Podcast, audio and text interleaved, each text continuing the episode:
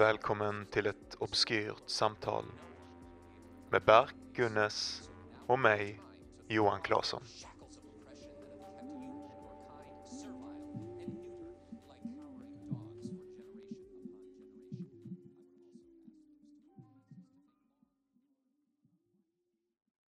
Har du varit i ett land med Just bö- min böneutrop någon konversation. gång? Vad sa du? Eh,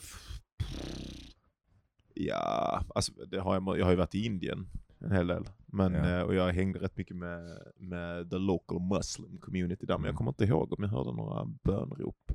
Det kanske inte, de kanske inte får hålla på sådär jättemycket när Mm. eh, hinduboysen run the town. Alltså. Det är någonting som alla ser som har levt i ett land med, med böneutrop. Att det är väldigt avslappnande liksom. Att det är någon meditativ kvalitet till det. Pratade vi om, ja det gjorde vi nog någon gång om den här jävla hundfilmen. Där de sjöng eh, det här bönutropet på slutet. Den här hunden sjunger med i gillar, bönutropet. Jag grät alltså. Det var så jävla vackert med den här hunden som sjöng om Gud. Det var... Det är bara för den talar Guds språk. Det är sant. Inget skoj alltså. När jag, när jag, när jag hade en kompis, eller jag har en kompis som uh, visade mig en video en gång med så här halalslakt på youtube. Han skulle övertyga mig typ att, eh, att det var bra med halalslakt. Vilket jag helt ärligt inte tycker är det sämsta sättet att döda djur på. Men, och då var det fan en sån riktigt vacker, långhårig egyptisk man, eller libanesisk man med, med ljusa ögon och så här, vackert, eh, vågigt axellångt hår som som gav en liten bön till varje djur innan han slaktade. Och då visade han hur djuren liksom eh, gav upp. De typ la sig så här på rygg typ och bara dödade mig. De kapitulerade till Gud. Just det. För de, de Väldigt bataj. Ja visst. Ja. Även om jag aldrig läst Bataille, men jag litar på dig. Min enda, mitt enda koncept av Bataille är, är din, eh, dina förklaringar. Vilket är, jag har aldrig fått någon slags helhetsbegrepp av det. Men fuck it. Någon dag ska vi prata Bataille. Någon dag ska jag läsa Bataille. Mm. Har alla dina kompisar läst Bataille? Många har det. I alla fall hans, um, hans skönlitterära produktion. Hans, eh, hans filosofi är väl bara en, eller vad man nu ska kalla det. Ja. Och sen har jag, så jag kan ju fan inte... Jag, han var ju så tidig i mitt... Jag var inte så systematisk i mitt läsande på den tiden när jag läste honom heller, så att jag skulle nog egentligen behöva gå tillbaka. Jag, eh, jag vet mest bara de vibiga delarna av eh, så här, sätt som han är extrem på. Jag var på någon, eh, någon liten föreläsning på en bokhandel här i stan om hans politiska teori och sådär. Och det, där, det kan jag inte alls. Liksom. Det är som en annan, eller det är inte en annan tänkare, det, det finns mycket cross sections, men det är väldigt annorlunda från, från den partaj som jag känner som är väldigt sådär mystisk.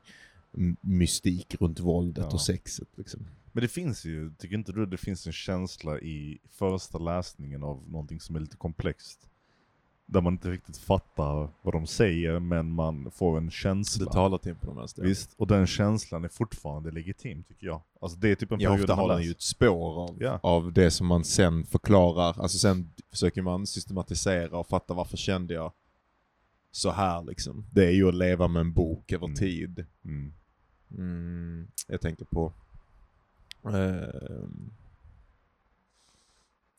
Thomas Pynchons Gravity's Rainbow som jag har pratat om här i podden någon gång också. Ehm, med eh, alltså att, att, att, att förvirringen förvirringen är liksom En del av... en del av upplevelsen men sen så kan du liksom avklä hela förvirringen ner till att den inte är en förvirring längre utan att den är en slags relativt ehm, vill du komma förbi Bubbis? Kom här. Kom. Duktig kille. Ja, ja, ja. Um, att, uh, att, att, att, att, att det finns liksom tankegångar runt det här, det här som man från början, som var från- början bara maldes in i den stora förvirringsupplevelsen av att läsa den här boken. Det är faktiskt tänks det på senare Mm. i själva det materialet som Mm. förvirrade en första gången. Ja, Därför att man, man fattar inte hur det platsade in innan, man, har, innan man har tillgång till den stora förvirringen. Ja. När man har tillgång till den stora förvirringen, då kan man läsa det som förvirrade en och så belyses förvirringens essens och dess tematiska funktion och sådär. Tror du att det, menar du då att det finns typ någonting som gör det, alltså att man, en omläsning exempelvis, när man har förstått det, att det gör att det gör så att läsningen kan vara tydligare, eller är förvirringen alltid där? Om det... Nej, jag, jag vet fan om man kan... eh, Ja, det finns kanske riktigt svåra tänkare som kan vara förvirrande Men de är inte genom det är inte samma karriär. sak Men till, till slut så tror jag att, att, ehm, att det, till och med det förvirrande, till och med det, det, det, det komplexa är, blir ju avklätt om man Ja. spenderar tillräckligt mycket tid på det. Liksom. Men det är som den här, i den här lilla chattgruppen så skickade jag ju tre pdf-filer, eller två pdf-filer.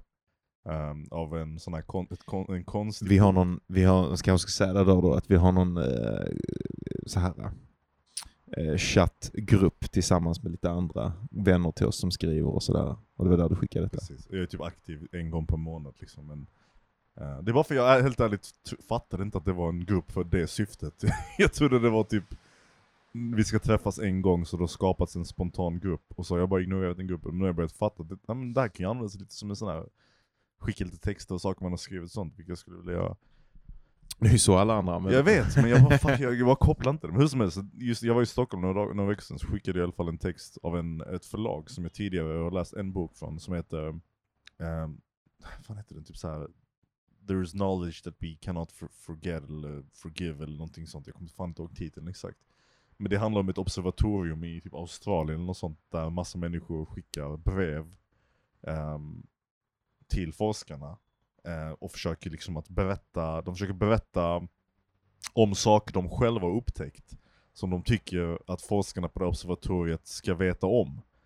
Det är ett riktigt observatorium och det är riktiga brev. Så det är typ en samling av små, små, små, typ så här uh, livsperspektiv eller världs världsperspektiv eller man ska kalla det, och filosofier och påhittade vetenskapliga tankar om rymden, universum och sånt som de har skickat i panik till observatoriet. I ett försök att liksom, innan jag dör så måste ni ha den här informationen. Och det är helt Just det. flippat liksom. Det, det, kan, det där kan man, det där är, jag ska låta det fortsätta, men det Mm. där är en sån grej som man verkligen kan känna igen. Jag kan ibland känna så, ehm, det känns som att jag jobbar på något viktigt med min egen Aha, text. Och så börjar jag tänka så här, bara, fan, men tänk om jag, har jag contingencies för, eh, för den här texten? om, eh, om, om jag skulle dö Ja, ja. imorgon liksom, eller något skulle hända, där någon kan ta hand om den Mm. och ehm, vad säger man, eh, nästan chaperona den eller så här eh, fostra den till, eh, till den, Mm. den plats där den behöver vara på. Någon som jag kan lita, som kan ta de här eh, liksom, mycket för, för mänskligheten, de mycket viktiga idéerna som har trängts gud. i, så jag kan verkligen förstå, liksom så här. Eh, inom det avgränsade subjektet, Mhm. eh, alla tankar som man har haft på den yttre världen, på det egna livet, eh, på verkligheten liksom, får en sån vikt och verkar vara på väg någonstans Exakt. i någon sån spännande riktning och inför döden eller inför att man ser sitt eget slut så man bara, ja men shit, allt det här är Mhm, mhm. nå- någonting av det måste ju leva kvar. Någonting av det som jag, den enda verkligheten man känner till, har tänkt måste finnas kvar liksom. Att det är nästan själens överlevnad. Exakt, efter, exakt. efter döden. Och det är just att de har fångat exakt den känslan och sen inte bara fångat den utan hittat exempel på den i en 137 sidor lång bok där massa människor återkommande liksom får den här panikkänslan av att jag måste, jag måste, ha, jag måste ha någon slags Noahs ark eller whatever för mina, mina tankar och mina funderingar på världen. Och också att man skickade till ett specifikt liksom, observatorium någonstans i Australien med auktoritetsfigurer som, som kan liksom ta den vetskapen och, och, och ta ut den till världen. Och oftast förvarnas de här texterna med så här en kvinna som exempelvis i början skriver snälla, ehm, jag kommer skicka ett brev snart, och tills dess, dela inte mer information än jag skriver i det här brevet. Det är jättehemligt, men efteråt så får ni göra vad ni vill med kunskapen. Men jag bara förvarnar er, det kommer komma ett, meddelande snart med, med vetskap om månen och Jupiter och sånt som jag har upptäckt. och som ni måste ha. Men hur som helst, det som är intressant och fascinerande med just det här förlaget som gör de här böckerna, eller den här boken, var att jag upptäckte av en slump att de har flera sådana här konstiga ehm, titlar. Som är bara så här som varierar från 130 sidor till 30 till 40 till 20 sidor, som små isär.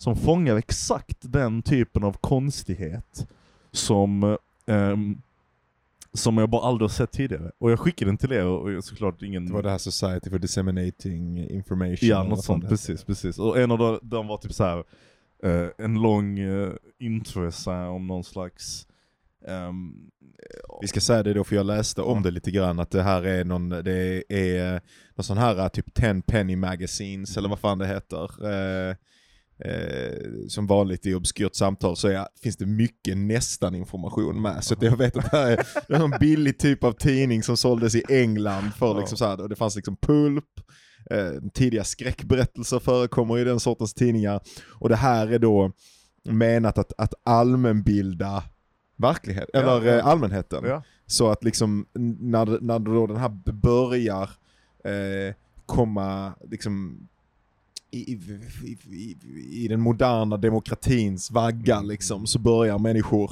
att, eh, att eh, behöva vara välutbildade och den här killen som startade den här tidningen som du nu så här ska berätta om artiklar från, han hade då en, en, en eh, uppfattning om att folk behövde vara eh, välutbildade. Men på något sätt så blev det här tidningen då både ehm, alldeles för svår för sin läsarpublik, vilket gjorde att den till slut inte kunde ha öppen. Men också ha fel i allting. Alltså det bara blev en massa konstiga fringe folk teorier och Ja, konstiga, de bara kom in på helt jävla Ja, ja. konstiga spår av så här pseudovetenskap och skit. Men jag berättar vad det Ja, ja, alltså det, det, det, så man förväntar sig när man läser om det, att det ska vara någon slags, eh, vad vet jag, så här, encyklopedisk vetenskap eller kunskap om världen och länder och För det politik och presenteras väldigt Ja, proffsigt exakt, och, exakt. Liksom, med, med grafer och det Ja, ja. har liksom en viss visuell look så här. Och det, och, det, och det, ser, ja, det ser nästan ut som en typ eh, peer-reviewed science article, typ så här med, alltså, som du sa, med grafer som pekar till olika saker och källor och sånt, men just den här var så jävla rolig, för det var bara så här. först en, en liten berättelse om, om Fleming och, och penicillinupptäckten med, med liksom ehm, hur man av misstag hade hittat ehm, eh, de här svamparna eller möglet som kunde döda eh, bakterieflora, och vi- och inte virus men bakterieflora i små sådana petri dishes. Um, och, sen, och sen så går den in på från det till någon slags förklaring om hur det finns typ vetskap i, i förhistorisk och historisk och folklig kunskap.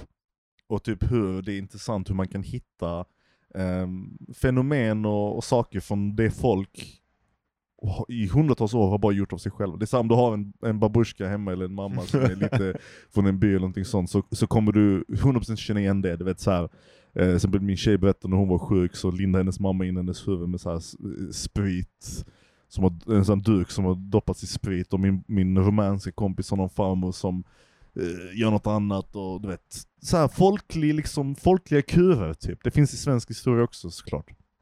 Och sen bara rabblar den upp massa sådana kurer som exempel på, på saker som kanske hade kunnat leda till typ såhär någon slags f- lika stor vetenskaplig upptäckt som, som penicillin. Just det. Och det är så här helt jävla galna saker.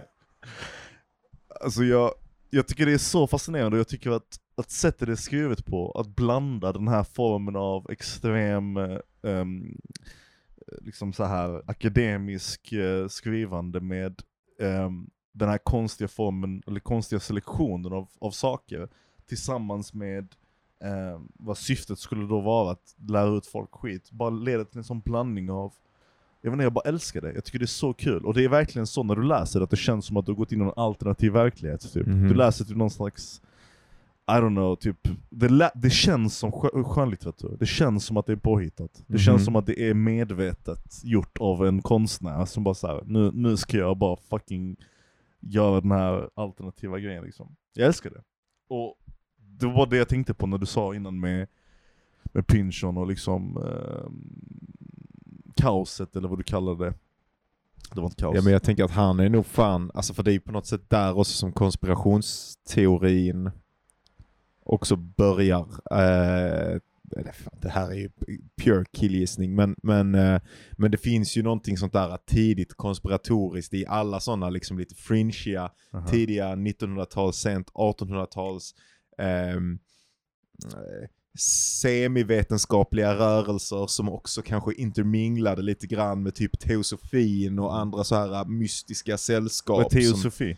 Teosofi är en religion Eh, typ broadly speaking tror jag. Som, eh, som eh, uppstod, alltså det fanns en massa så här eh, i, i Frankrike och England i, i början på 1900-talet, slutet av 1800-talet, ty- så här mystiska, magiska sammanhang, speciellt i den tidiga socialismens Aha. framväxt.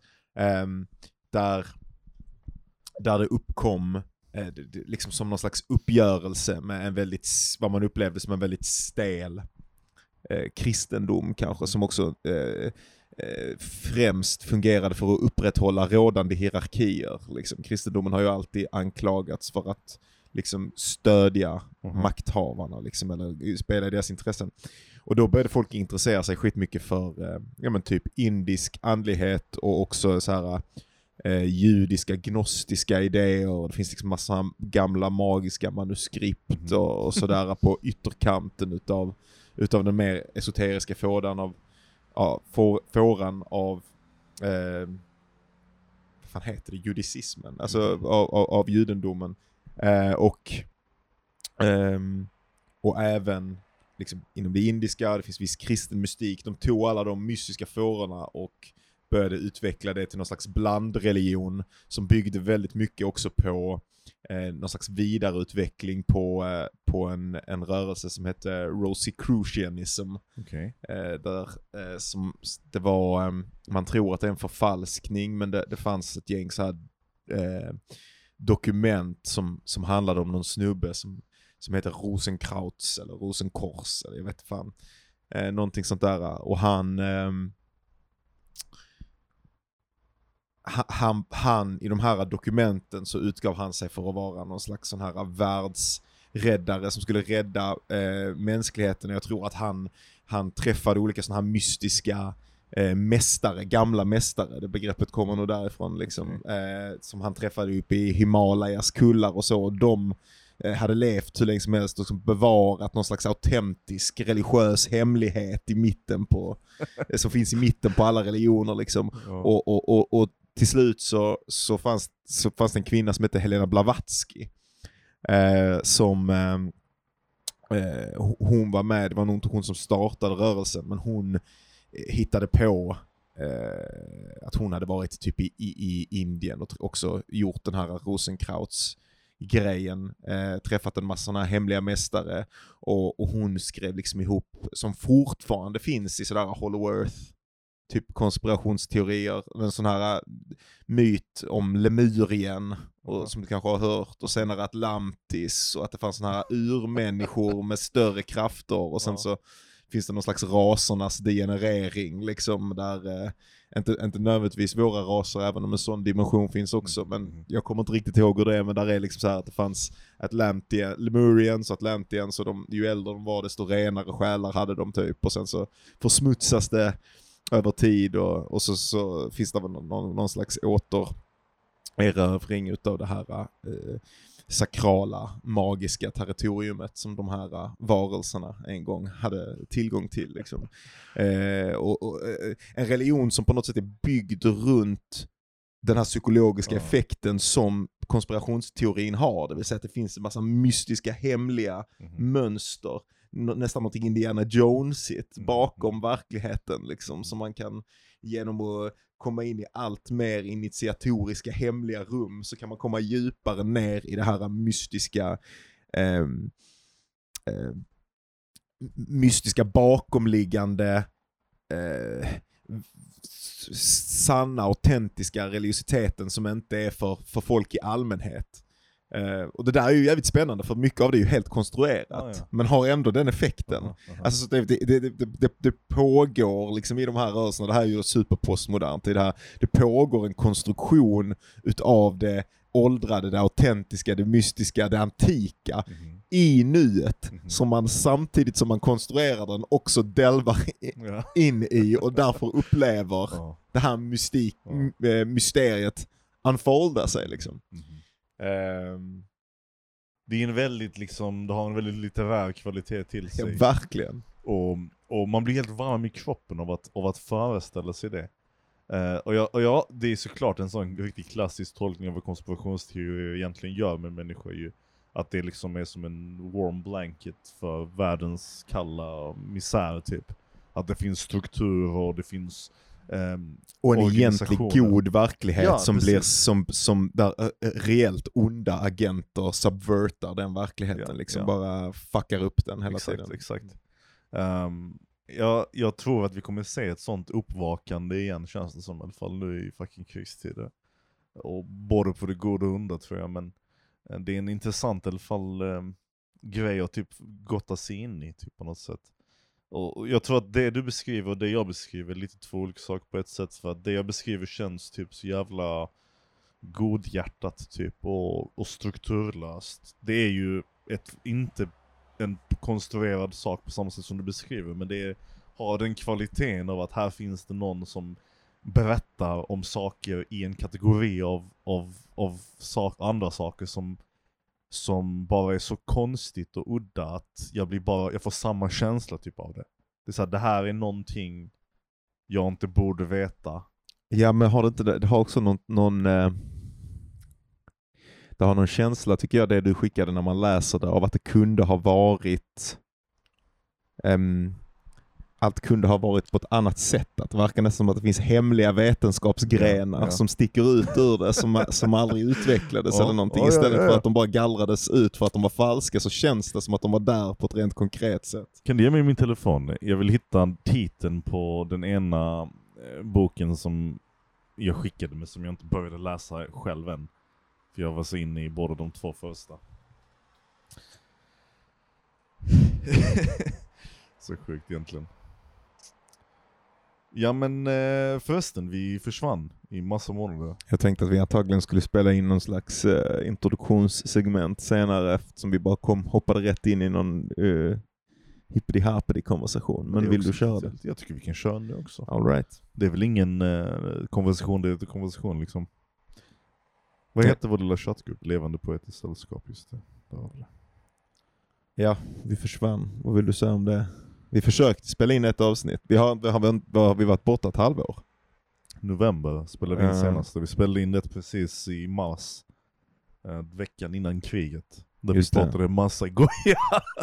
massa skit om eh, vad vi trodde skulle hända om Mög och... Jag Jag, jag, jag, jag, hade ju rätt ju. Jag, Vadå? jag, Jag jag, trodde, jag var, trodde att det skulle bli, att ryssen skulle invadera, att jag var helt säker att jag förespråkade att preppa inför att det skulle vara sån här... Sverige menar du? Nej, att de skulle invadera Ukraina. Men vad- förnekar jag det eller? Nej, det, nej vi, du och jag bråkar inte alltid, men vi släppte inte det för att det blev sen så jag föråldrat. Därför du släppte inte det och sen åkte du iväg till typ Barcelona eller Ja, något skit. Och sen, och sen eh, b- bara fortsatte du inte att släppa det. Och, och man visste aldrig riktigt varför. Men eh, man tänker så, jag är man. Eh, tänker så, Berk han har sina skäl. och, sen så, eh, och sen så blev det inte. Alltså det hände ju flera saker delvis. Delvis så blev jag, fick jag ju värsta supermegapaniken. Alltså jag blev ju riktigt illa.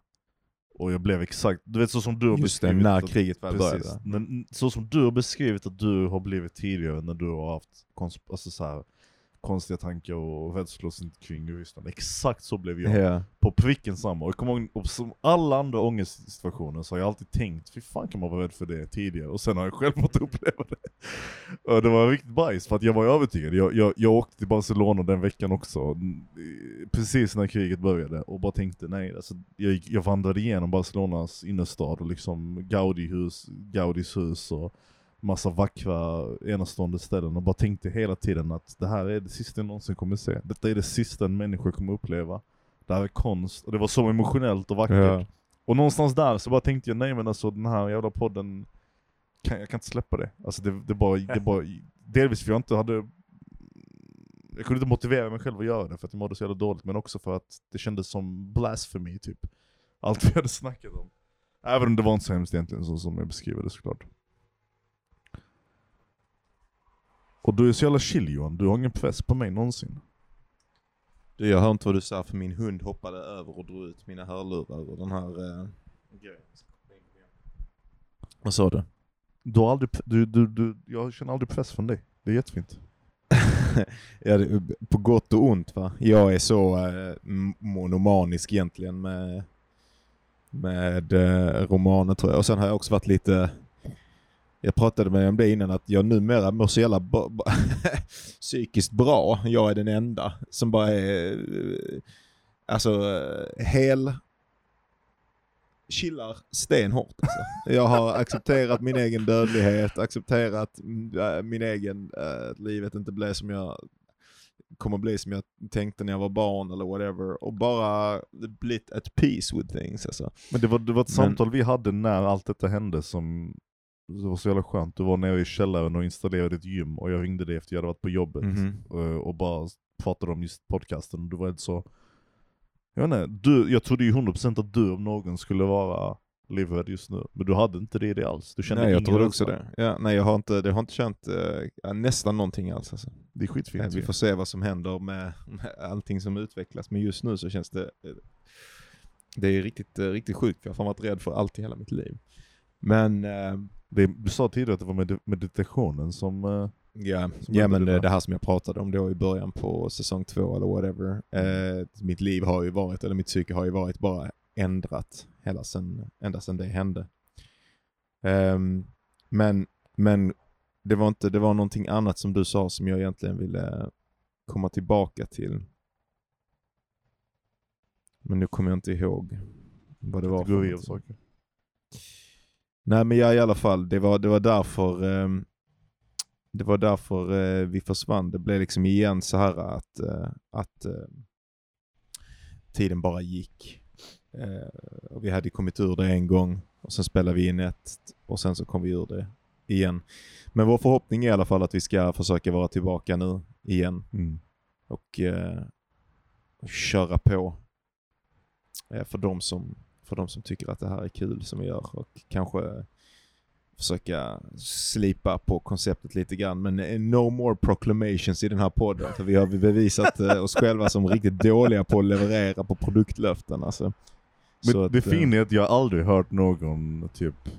Nej, men det är typ en sån grej som man själv också bara bryr sig Ja, om. liksom. exakt. Fram tills andra blir dependent på ens produkt. Jo, jo, liksom jo, så här. Det är ju det som händer när eh, så här, att folk är helt jävla indignified när någon Ja. släpper en platta de inte gillar eller sådär när de har gillat alla deras andra skivor.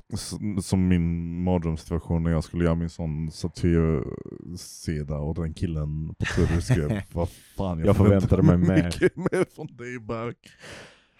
Herre Jesus. Det var den största förolämpningen någonsin. Det här, eh, ska vi se. Contribution from the Museum of Jurassic Technology. Tell the bees. Belief, knowledge and hypersymbolic cognition. Vad fan är det här? Jag älskar det. Det är så jävla konstigt. Sarah Simonson, Keeper of the Foundation Collection, Society for the Diffusion of Useful Information, West Covina. Vad är det West Covina? Är det ett ställe? Är det en st- Man får ju anta det i alla fall. det låter ju som en jävla påhitt. Det låter lite Lovecraft. Ja visst eh, gör det. Och lyssna på detta. Published by the trustees. Published by the trustees. Men tydligen, den här har ju varit väldigt förekommande ehm, i eh, steampunk-litteratur liksom. Ja, det och sant? det är ju väldigt oförvånande alltså, för det är verkligen en sån där uh, weird science, weird, eh, Ja, ja. weird history tinge till alltihopa. No one may, may ever have the same knowledge again. Letters to Mount Wilson Observatory. Oblis, obli, ob, Oblisons, Theories of Forgetting and the Problem of Matter, and Encapsulation. Sluta, det här är fantastiskt. Vi tar en liten paus.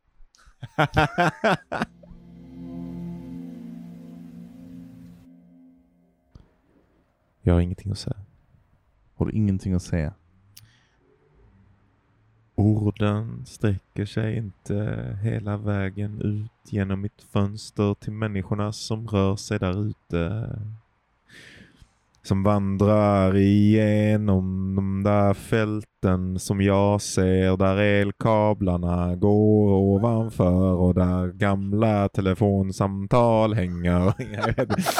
Och successivt blev mer och mer pretentiös.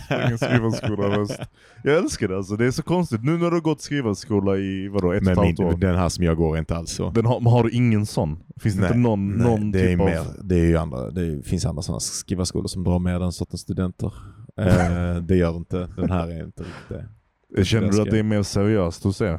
Nej, nej det vet fan. Mer seriöst. Jag tror alla är seriösa. Ja, det är bara det att eh, de som pratar så och gör sån spoken word, de har asdålig smak. Ja. Det kan inte de hjälpa. Eh, det är ju en typ en mental defekt. eh, Att, att, Jävlar, att, ha oj, oj. att läsa poesi på det sättet. Hur Men- tycker du man ska läsa poesi? För jag har tänkt på det jättemycket. Och, och Ja, mitt svar... gusto men inte med en sån här jävla röst som ingen pratar så här i vanliga livet och det gör ingenting för mina känslor att du pratar så här och du kan inte lura mig in i dina manipulationer i dina korridorer av språklig kontroll. Du, men du har ju också en röst, en poesiröst. Ja såklart. En, en väldigt så här tydlig, markant, eh, högljud, mm, basig läsröst. Jag growlar Ja. som death metal Exakt, det är helt sjukt. band. Ja. Men jag, jag menar, för mig så är det typ som att den bästa poesiläsningsrösten är typ en som är nästan så att du inte ens du gör inte till någonting. Du bara läser den rakt av. Mm. Det är för mig min favorit. Okej. När jag lyssnar på folk som, som, som kör riktig poesi, då tycker jag att eh, texten i sig själv borde bära Mhm. innebörden liksom på något sätt. Jag tycker aldrig läst text gör det. Av sig Läst själv text eller? kan inte göra. Läst text är mindre än uh, en text på en sida. Hur, hur, hur, Eh, hur en på vilket sätt menar därför att, eh, därför att du, du existerar in, på ett annat du existerar på ett annat sens, ett annat temporalt sens i förhållande till en text som står på en sida där du kan du stannar kvar vid meningar eller du kan gå från det lilla till det stora, du kan se till dikten som helhet, hur den ser ut på sidan och du kan liksom gå in till en, Ja. Till en, en, en enda mening och du kan hoppa tillbaka Mm, och du, kan- du kan läsa den icke-kronologiskt. Liksom. Men den, den lästa dikten är från A till B till C. Ja. Ehm, och eh, jag tycker, jag föredrar eh, mitt sätt att läsa på. Så, såklart. Eh, med, lite, med lite skådespeleri. Men jag vet Aha. att det finns många som, eh, som verkligen inte gillar det. Det finns många, eh, den debatten finns med ljudböcker till exempel, att man inte ska hålla på med olika röster till karaktärerna och sådär. Ja, Ehm. men för mig så är det nästan som att det, det inom raderna, eller gränsen av det som författaren har skapat, så borde eh, texten bäras och läsas så som de har formulerat det. Där, där punkten och placeringen och tyngden och betoningen är författarens och den tex- textens egna karaktär. Men ofta om du ska, det, det tror jag alla som läser en dikt hittar ju och medskapar ju. Det finns ingen sån text som du beskriver. Du medskapar alltid som läsare. Eh, skriva, skriva, skriva skola och killar nej, här kommer men med såna jävla böcker. Eh, Såna jävla, Alltså, lite väl nej, nej, nej, teorier nej, va? nej, nu lugnar du ner dig. Alltså. Men, Vad är det, detta? men du hör mig, hör mig här nu. Alltså det finns, ju, det finns ju ingen text som inte är iscensatt och vinner så mycket av sin kvalitet eh, från sin läsare. Kolla jag säger inte att det inte finns, men jag, Jag menar menar, att när, läsare, när, när som- du läser upp en text för någon, så väljer du det för dem. Fattar du? Mhm. Genom att betona eh, ord och Genom att läsa på ett inte sätt. betona så färgar du den lika mycket. Det kanske är sant, men, men det finns ändå... Ja okej då, fair enough. För du kan, inte, du kan inte få det jag beskriver uppläst oavsett vet. För den, den, den skapelseprocessen som du beskriver som ligger hos läsarna, ser du en text framför dig, det jag läser i mitt huvud, det är det jag läser i mitt huvud och det är min egna skapelse. Och jag tycker att det berikar texten att tänka att då är, det, då är ni tre personer med kanske. Om, du tänker, om vi tänker att någon läser en, en dikt högt eh, som är en annan människas dikt. Att då är ni tre personer, den skrivande, Mhm. eller den, den, den, liksom, den tänkta författaren på något sätt, eh, uppläsaren Mhm. och lyssnaren. Ehm, och det är en slags kollaborativ eller eh, gemensam upplevelse. En annan sorts typ gemensam upplevelse är den individuella läsningen där du står tillsammans med texten. Eh, men det är då, då sköter du ju hela iscensättningen. Liksom. Ja. Du väljer, har jag en intern röst? Läser jag med subvocalization? Liksom. Mhm. Eller inte? Jag vet, jag har hört folk som läser med många olika röster, vilket jag tycker är Alltså helt i- sjukt. i alltså som ett skådespel i huvudet. Ja, intressant. Ehm, och jag försöker ibland, speciellt när jag läser väldigt voiciga böcker, så här Ja. amerikanska, ehm, som har den här liksom, southern drawl som jag också har liksom aha. en förkärlek för. Att då, då, då, då brukar jag ibland försöka höra den rösten riktigt, lyssna efter den rösten skådespelad inom mig själv. Så Mm. det, det, det är ju, vad vet jag hur, hur författaren har tänkt att texten ska läsa. Jag Mm. har jag inte, någon sån information kan jag aldrig ha tillgång till.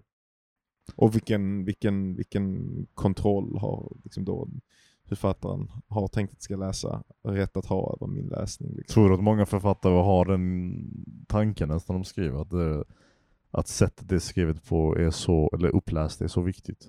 Eller tror du att det finns ett element av... Det beror nog på vilken typ av Ja, visst. författare du är.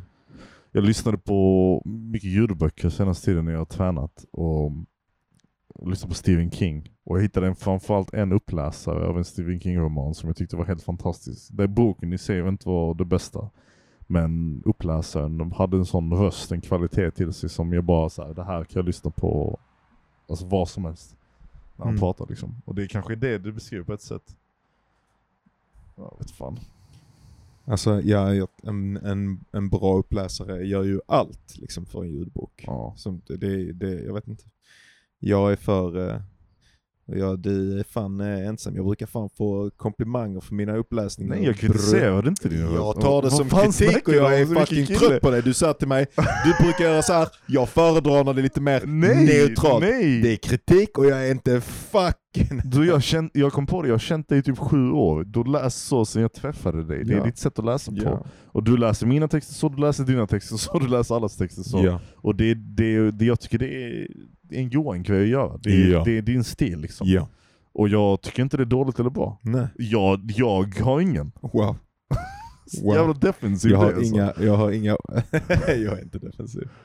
Jag har faktiskt inte... Går emot i din sån här fallet. meditativa lugnhets... Eh, Nej men jag faktiskt så tycker jag, jag, jag, eh, jag skojade med den här ilskan. Jag är faktiskt inte så, eh, så upprörd över det. Men, ehm, men jag eh, föredrar, alltså fan typ, vad heter han, Eh, Jan Bolme eller vad fan han heter Mhm. som är svensk. Det är så här riktigt, de har liksom lite skådespelare så, men, men framförallt så är liksom, de är ju klassiskt tränade skådespelare så de har liksom sånt, de enunciatar, vad fan säger man? De, jag önskar att jag kunde mitt eget språk alltså. Eh, De, eh, de eh, uttalar orden väldigt tydligt och de Ja. gör saker väldigt stora och de drar på med sådana här och sådana grejer som är liksom bara, bara ja, nu fan stänker det lite här om Och orden. det gillar du alltså? Jag tycker, ja, 100%. Ja, ja. okej. Det är det, min, den bästa, jag tycker han jävla Ernst-Hugo är fan, när han läser, eh, vad heter han, Ernst-Hugo Jägård, heter han så? Det var han du visade mig någon gång va, på någon YouTube-video som bara... Det är han som, han är med i Ons, eller i, ehm, vad fan är Riget? Okej. Ja just Det ja, ja, ja han som hatar... Dansk ja, ja. Och han läser ju så också när han läser ljudböcker. Han har bland annat läst en sån svensk översättning av Lovecraft och det är liksom? Mörkrets korridorer. Alltså, det är så jä- och det är fan så jävla gött alltså. Men det är ju så typ teater... Jag tror att han, jag kommer ihåg, vad hette han? Jens någonting? Du sa hans namn precis. Jag tror han heter Ernst-Hugo Jägård eller något sånt. Någonting sånt ja. Jag kommer ihåg att när jag började på teaterhögskolan så satt, tog vi en öl med några teaterlärare. Så berättade de att, han, att de hade sett honom på scen någon gång där han hade sån um, skådespelartalang. De, de bara hade aldrig sett tidigare. Där han kunde, han kunde typ så trycka ihop sitt, sitt ansikte med sina händer. Och så blev han en annan människa. Alltså han brukade typ så ställa sig och så handen på ansiktet och bara trycka. ja. Och sen bara, så bara var han en annan person. Och den Coolt. typen av mm, supermega kontroll över ansiktsmuskulaturen tror jag är fan bästa typen av eh, skådespeleri. Jag kan tänka mig att han har samma kvalitet med sin röst, samma med allting. Hela kroppen är bara sånt kon- total kontroll. Han kan göra vad fan han vill. Men jag kommer inte ihåg killens namn, det är fan en tragedi. Har du någonsin drömt om att bli skådespelare? Nej, inte, inte eh, till någon inte till någon större grad. Alltså kanske så här när jag var yngre och man bara så här gick och fantiserade om att vara Mm. känd för literally vilken anledning som Mhm. helst. Liksom. Och att det var, kändisskapet i sig var, var eh, kronan på ett, på ett eh, liv. Men, eh, men eh, sen inte särskilt liksom. Jag har tänkt någon gång att, jag kanske, att det finns en potential att jag skulle vara bra på det. För jag tycker att jag kan kasta in mig i sådana karaktärer snabbt på ett sätt som inte, det inte verkar som att alla riktigt kan göra. Men, men, ehm, Men jag har också, alltså jag har ju försökt skådespela och då har jag känt mig as onaturlig liksom. Jag har varit med i en Bollywood-grej Ja. Eh, Som statist. Men, eh, men eh, och sådär. Var det bara för att du var vit man? Eh, och sen så jag, har jag, jag har gjort någon annan produktion och sådär jag har liksom så här känt mig jävligt stolpig. Men det kan ju också vara att jag, att det där skulle man kanske kunna luckra upp efter, Ja, efter ett litet tag. Men jag är ju mycket mer intresserad av det som det är att skriva och skapa, alltså inklusive liksom musik och sådär än vad jag någonsin har varit av, av skådespeleriet. Du då? Ehm, jag har skådespelat några gånger. Jag gjorde en liten film. Jag har sett dig också. Ja, Ja. Pojken utan nacke och sånt. Och saker som jag helt ärligt, alltså jag var, jag var lite stolt över dem. Jag tyckte att jag gick in i rollen. Men det är väldigt specifik, väldigt, väldigt specifika saker. Och det måste ske på när jag är extremt bekväm. För det är så mycket, jag menar om du känner det också men jag tror inte du gör det, du känns inte som en sån människa. Men det finns så mycket typ skådespeleri i vardag och eh, spänstighet och, och, och, och typ så här saker som stoppar en från att vara den man egentligen vill vara. Förstår du? Alltså typ så här, jag, jag är extremt lätt påverkad av andra människors åsikter om mig och andra människors syn på mig. Framförallt synen, vi pratade om det tidigare. Att, kanske inte i podcasten men i verkligheten, att typ så här, bara i föreställningen av att någon tittar på dig med, med en viss tro om dig påverkar hur jag beter mig. ja, såklart. Och det, den dimensionen är så svår, speciellt när man ska skådespela. När man ska låtsas vara en karaktär, för då är alla ögon på en. Och då ska man plötsligt agera totalt frånkopplat från den föreställningen andra människor har på en. Och den enda gången jag skådespelat typ bekvämt, det var både den lilla filmen med, som jag gjorde med min kompis med, när jag var en man utan nacke. Och också när vi var på Teaterhögskolan när jag gjorde den här liksom rörelseskådespeleriet. Jag kommer ihåg du var klädd som någon eh, get kanske? Eller Ja, en älg nej, det var en älg. Det var en älg. Mhm. Och, och det var mest för att det var mycket övning innan. Alltså jättemycket övning och det var en väldigt fysisk roll. Och jag hade mask på mig. Men framförallt masken, tror jag. Att då döljer du Mm. blicken. Alltså ingen kan veta att du är där liksom. Och du kan göra vad som helst. Jag tror jag hade kunnat göra vad som helst på scen om jag hade den masken på mig. Just det. Det är sinnessjukt egentligen. Men jag känner igen det lite från andra, andra människors beskrivningar av skådespeleri när de till exempel har fått ehm, proteser och liknande i ansiktet som mask. Alltså som en mask eller som sminkprotes eller vad det heter när man liksom lägger på så här fatsuit och sånt på ansiktet och kroppen så blir man typ så här helt plötsligt en annan typ av karaktär för att den blicken bara försvinner. Men det är en sån kraftfull sak, jag vet fan. Det är ett stort problem i mitt liv helt ärligt. Alltså det är ett jätte, jättestort problem Mm. på jobb, med vänner. Och jag märker typ skillnaden när blicken inte finns, hur självsäker man kan vara. Och hur skev den blicken blir, eller beteendet blir när blicken är jättepåtaglig. Mhm. Ja, vad fan. Jag har börjat gå till en psykolog också. Alltså? Ja. Efter, um, efter krigssakerna så bara så tänkte jag nej alltså nu går jag på medicin. Allting sånt har jag gjort länge. Jag trodde att jag var immun. Att det fanns ingenting som kunde sätta tillbaka mig i samma spiraler som jag var tidigare. Mhm.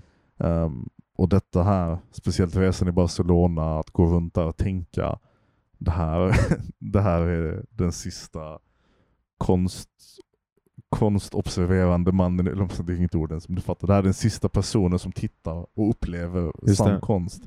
Att du var inne verkligen i det här, äh, nu börjar kärnvapnen fallas vilken sekund som helst Ja, ja, och ja. raderar oss. Precis. Jag hörde typ jag hade också det apokalyptiska. äh, nu eller? Mm, ja men jag, alltså då bara som, inte som en ångestform riktigt. Men Mm. alltså jag kommer ihåg att jag gick, för jag höll på att bygga det här jävla gymmet Mhm. i, i, min förening.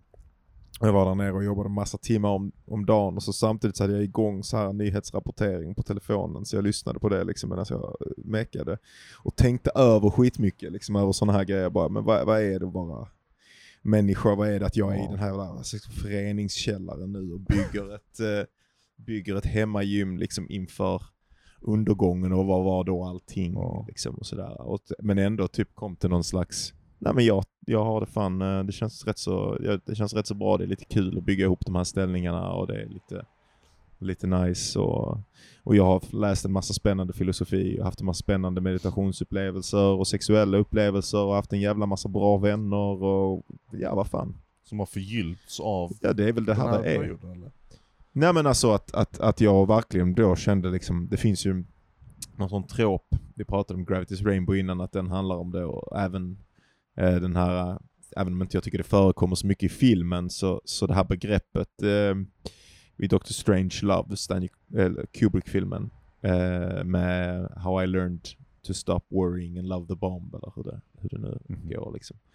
Ehm, att, att jag har verkligen känt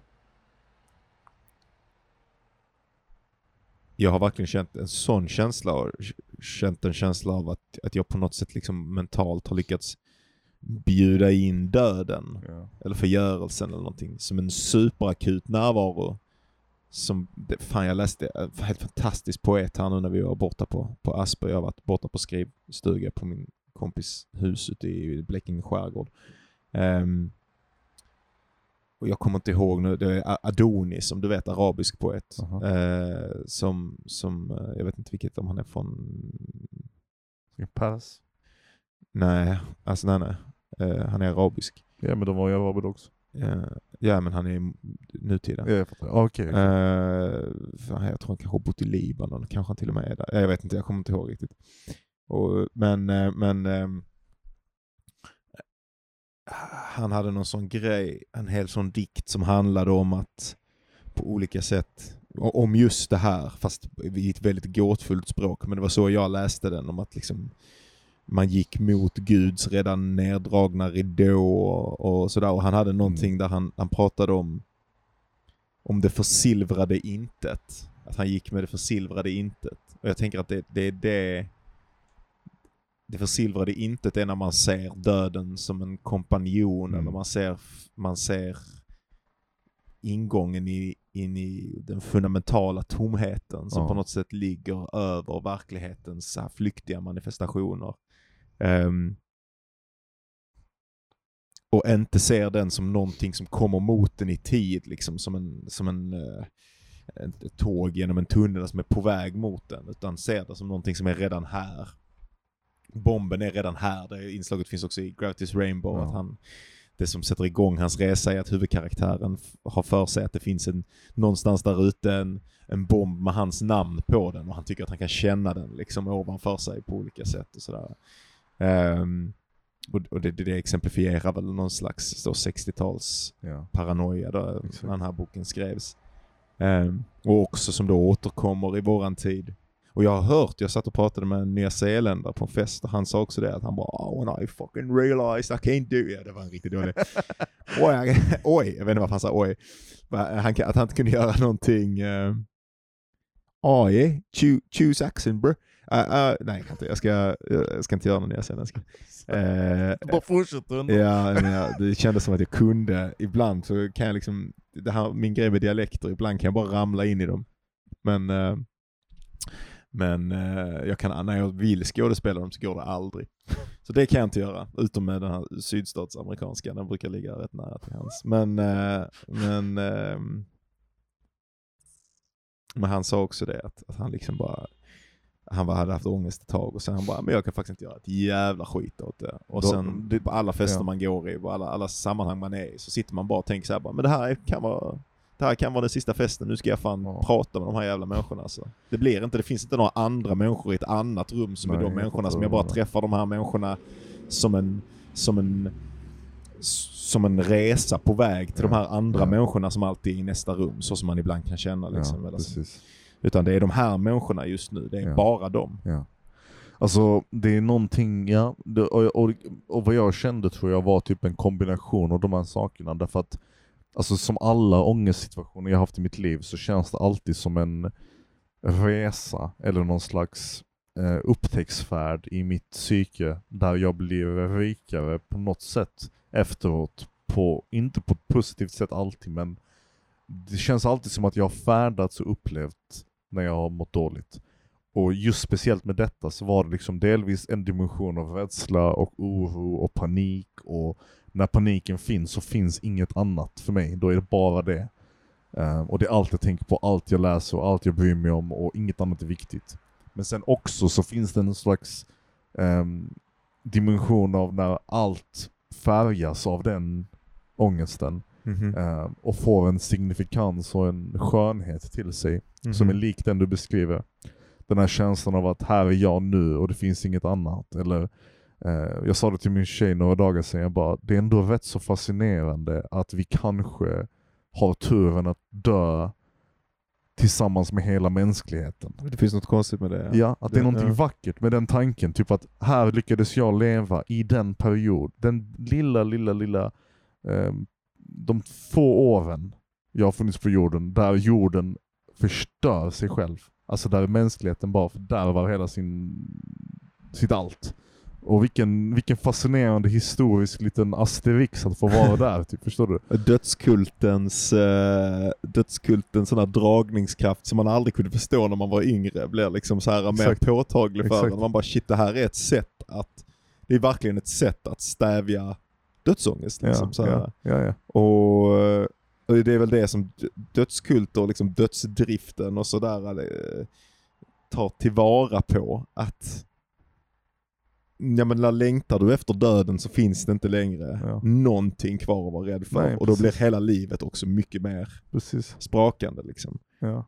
Det. Ehm, och det är, det är skitkonstigt att det är så. Alltså det låter ju bara, tills man själv ser det så låter det som mystisk mambo jumbo. Ja, Liksom. ja. Eh, och sen när man ser den, när man ser att när du går och tittar på en kyrka eller vad du är, tittar på för typ av byggnad när du går där i, i Barcelona eh, och du plötsligt blir varse om att allt det här vackra, allt det här liksom hög högspända, all- alla de här valven som reser sig mot himlen som vill peka ut någonting större än oss själva.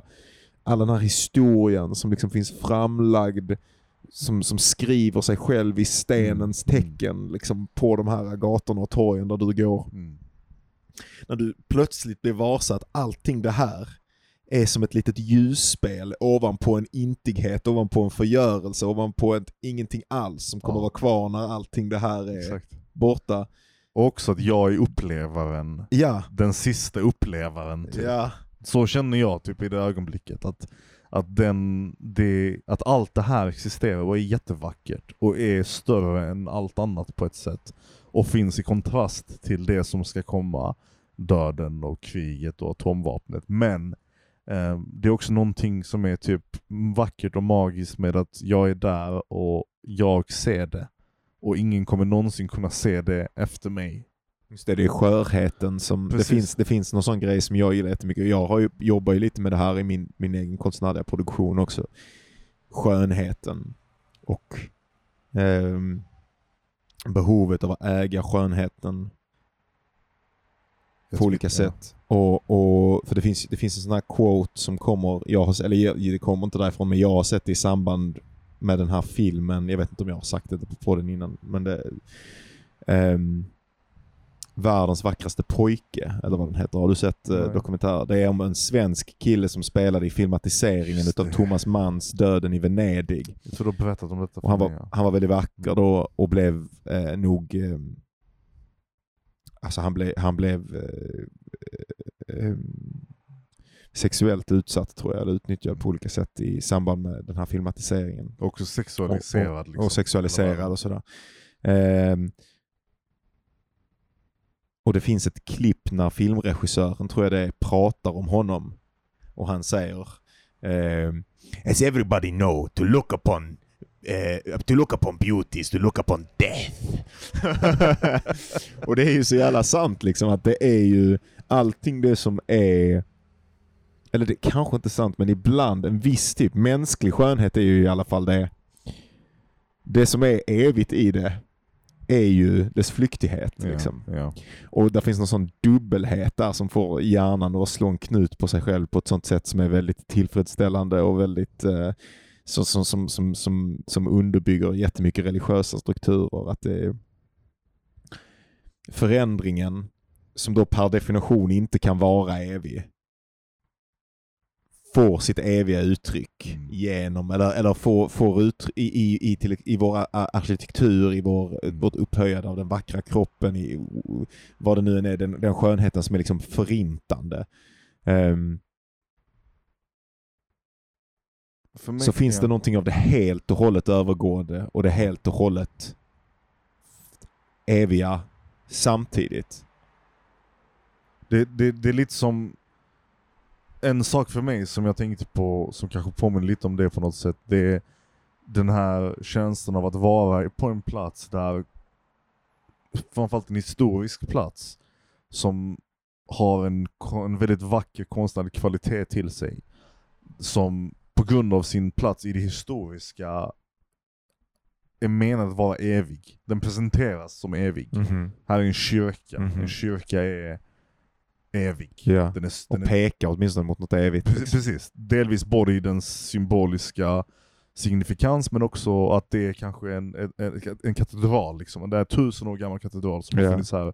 Och den, den, har, den kommer Gör, finnas här den gör historien till någonting. Precis, historien är precis. typ ingenting utan den sortens byggnader. Exakt. Och jag vandrar i den och den har, och jag är där bland människors, och den är ny, eh, La Sagrada Familia är liksom eh, 250 år gammal liksom. Men om tusen år kommer folk gå till La Sagrada och tänka wow, här gick folk för tusen år sedan. Bla bla. Och det finns en känsla där när du är där och ser det. Men samtidigt så ställs det i kontrast till vetskapen i ögonblicket att en atombomb kommer landa när som helst och bara smälla. Mm. Allting försvinner på ett ögonblick. Och det, och det eviga är nu utsuddat Mhm. som gör att den konstnärliga känslan i det historiska blir mega skört. Precis som du sa innan, den här känslan av att shit, jag, min observ- mitt tittande ehm, är viktigt. Det är inte viktigt när det inte finns en atombomb. Det är fint då, men det är viktigt nu. Mhm. Och då sitter du där och bölar. För du bara, jag ser... Ja, det, är för, det är för att på något sätt för en gångs skull, det här är ju min, min, då, liksom religiösa föreställning om det, någons, någonting, nå, på något sätt så blir eh, uppmärksamheten, Dasein, om man Heidegger, eh, varsblivningen, vad det nu än är, varat medvetet om sin egen vikt Ja, för sig själv. ja exakt. Vilket är den fundamentala religiösa Ja. upplevelsen. Ja. Det känns religiöst ja. Att det inte är objekten, det är inte något, utan det är, det är att existensen blir medveten om sin Precis, egen existens. Precis, precis, precis. Någonting sånt. Ja, ja, ja. Ehm. Och det är ju också, jag tänker att där med det jag sa innan med det här, det är ju också det, det är ju på något sätt det, eller det är en läsning av vad Jesus är på korset. Den här tidsbestämda Mhm. profeten, Messias, ehm, som dör i en tidsbestämd, sån liten konstig gärning någonstans ute i pissfuck nowhere i Mm. öknen liksom så här. eh, Inte nä, någonstans nära Rom liksom Mm. eh, i sin tid. Ehm, korsfäst i, i liksom sin, sin ungdom precis medan som hans teologi, hans budskap, vad man nu vill ha, är i sin mognad. Um, helt tidsbestämt, helt flyktigt. Han blöder ut i ett ögonblick så bara så sjunker han ihop liksom.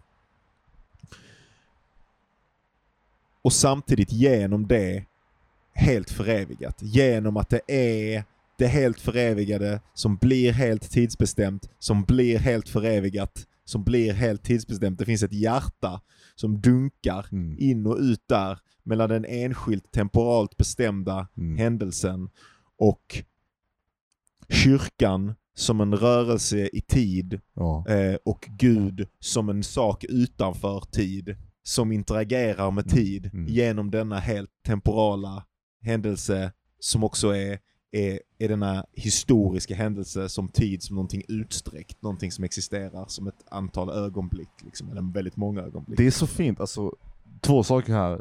Delvis är Jesus på korset den ultimata symbolen. Det är en väldigt Alltså, great symbol. visst är Alltså, det, det, finns alltså. en anledning att den Ja. religionen blivit stor, alltså att folk Exakt. håller på i alla jävla tider. Alltså, det, det, är det, great. det, det kulminationen av symbolik på ett sätt. Det, är så här, det har så många dimensioner till sig och så mycket möjlighet. Och, och, och när det tittas på på rätt sätt.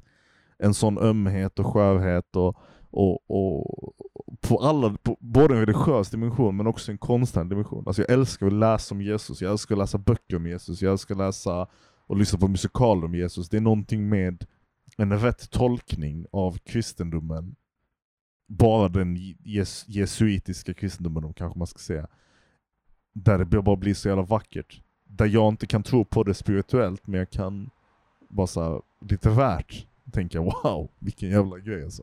Och sen för det andra, att den här, den här återkommande ömheten och känslan av det där som du beskrev så fint, eh, återkommer på andra ställen också med samma signifikans typ. Om, jag, jag tänkte på ett exempel men jag kommer fan inte ihåg det nu för att min fucking bilens parkeringsgrej gick ut precis när jag satt och funderade på det. Men, men jag tänkte på hur det liksom återkommer så ofta typ i konst och när det återkommer på rätt sätt så är det bara så jävla vackert och skört, och kan man lyckas med det, fy fan vilken, vilken styrka, typ, vilken, eh, eh vilken grej man kan skapa.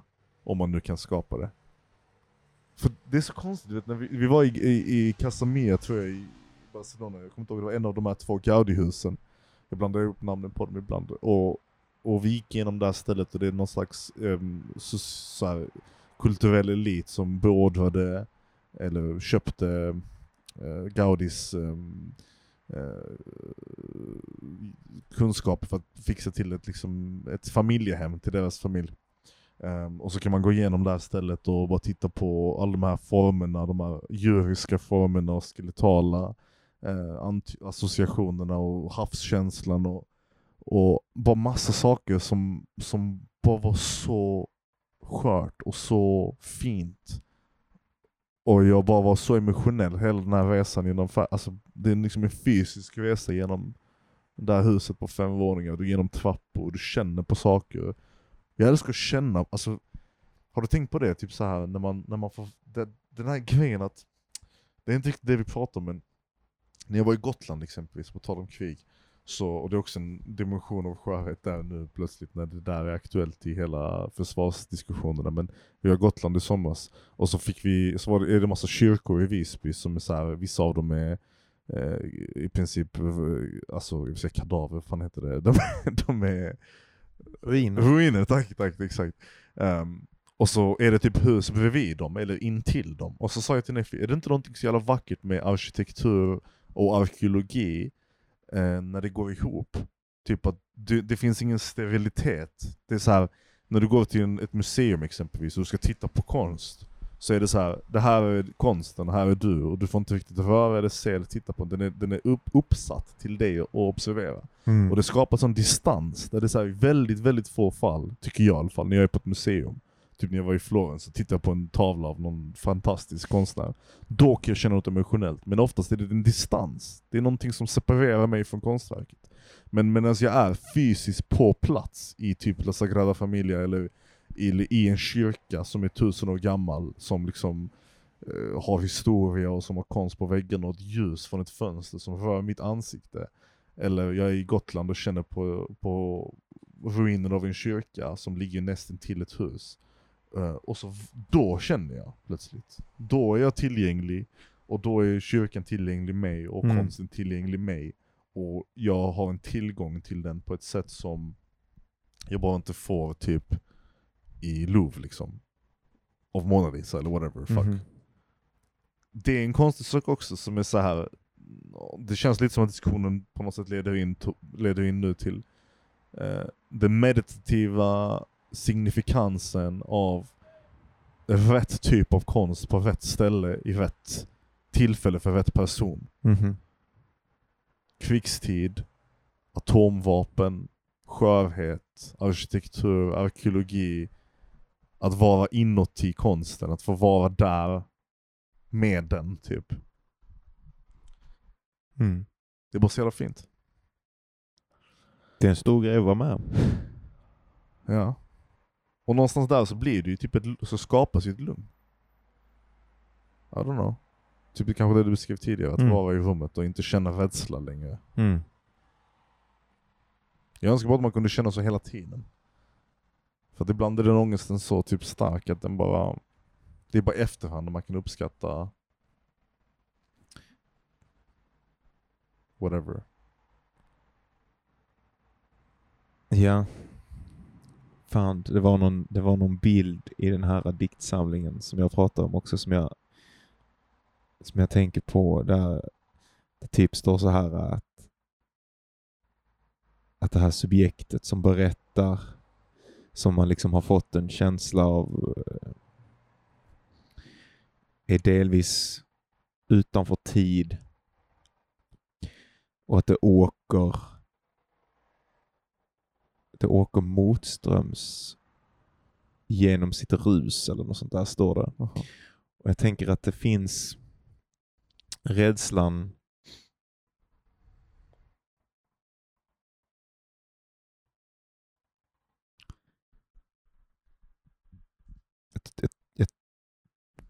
jag tror att rädslan kommer alltid när man flyttar över sig själv till en förståelse av världen som som är baserat på ruset Jaha. istället för på det som åker igenom det. Mhm. Vilket på något sätt är en väldigt fundamentalt evig sak. Jag vet inte om du kan eh, grappla med det, om du tycker det är roligt. Det är för mig eh, nästan inte en sån sak som, som man kan expounda mer. Varför är det roligt? Vad tänker du? Är det, Ja, men det har en ju någonting- absurdistisk Grej, Nej, det är, inte, det är inte en absurdistisk grej utan det, det handlar om att alltid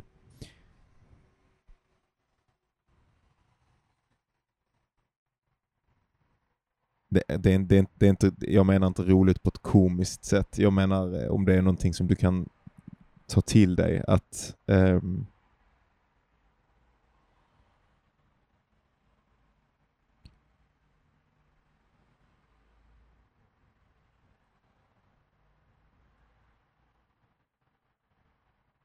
det finns ett lugn när man på något sätt börjar identifiera sig själv eller, eller åtminstone lutar in i ja men typ döden. Mm. Och att allting som är filtreras genom någon slags fundamental stillhet Mm. som är där bakom, som inte har riktigt en karaktär eller någonting. Mm. Men som ändå, som man kan få syn på Mm. när man får syn på det sköra Mm. i allting som är, inklusive det som utgör sig för att vara evigt, sådär som kyrkan och konstverken. Och, Jag, jag tror jag förstår vad du menar och jag tror att man kan, man kan, jag kan känna det, jag kan jag kan känna igen det, jag kan vilja se det, men jag, jag har nog inte tillgång till det alltid. Alltså så ofta som Nej. du, du har tror jag. det är nog svårt. Det känns som ett Tur. resultat av tur kanske det meditativa du pratade mycket om och upplevt. Därför att för mig är det så här, typ kro- kropp kommer först Ja, precis. och det är så svårt då. Det är riktigt svårt att släppa det. Ja. Alltså typ en, om någon Alltså om någon ger dig en fet lavett i ansiktet så rusar blodet i kinderna och hjärtat slår och du är arg och de känslorna är fysiska. Och i den lavetten ska du liksom sudda bort kropp. Alltså, det är så det känns med ångest. Det känns som att hela kroppen Mhm. bara så här rusar till handling. Och så ska du i det, jag, jag vet inte hur. Ja. Jag vet inte hur. Oh, ja, Ehm, jag tror vi får avsluta där. Mhm. Ehm, och så kommer vi tillbaka om två veckor. Till att börja med så Ja. kör vi den. Precis. För vi ska se om vi kan hitta en rutin som platsar liksom oss båda två. Men eh, kanske inte, kanske nästa vecka redan. Vi får se vad vi känner. Men absolut om två veckor. Ja. Det, vi, det tar vi hand på. Exakt, exakt. Man kan inte höra, jag försökte hålla micken mot det här handslaget men varken jag eller Berk är sådär bestämda i händerna så att det blev inte, det blev inte så mycket eh, så, så cinematiskt som jag tänkte mig. Nej.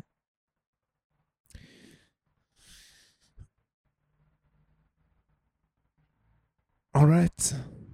Tack för den här veckan. Tack Johan.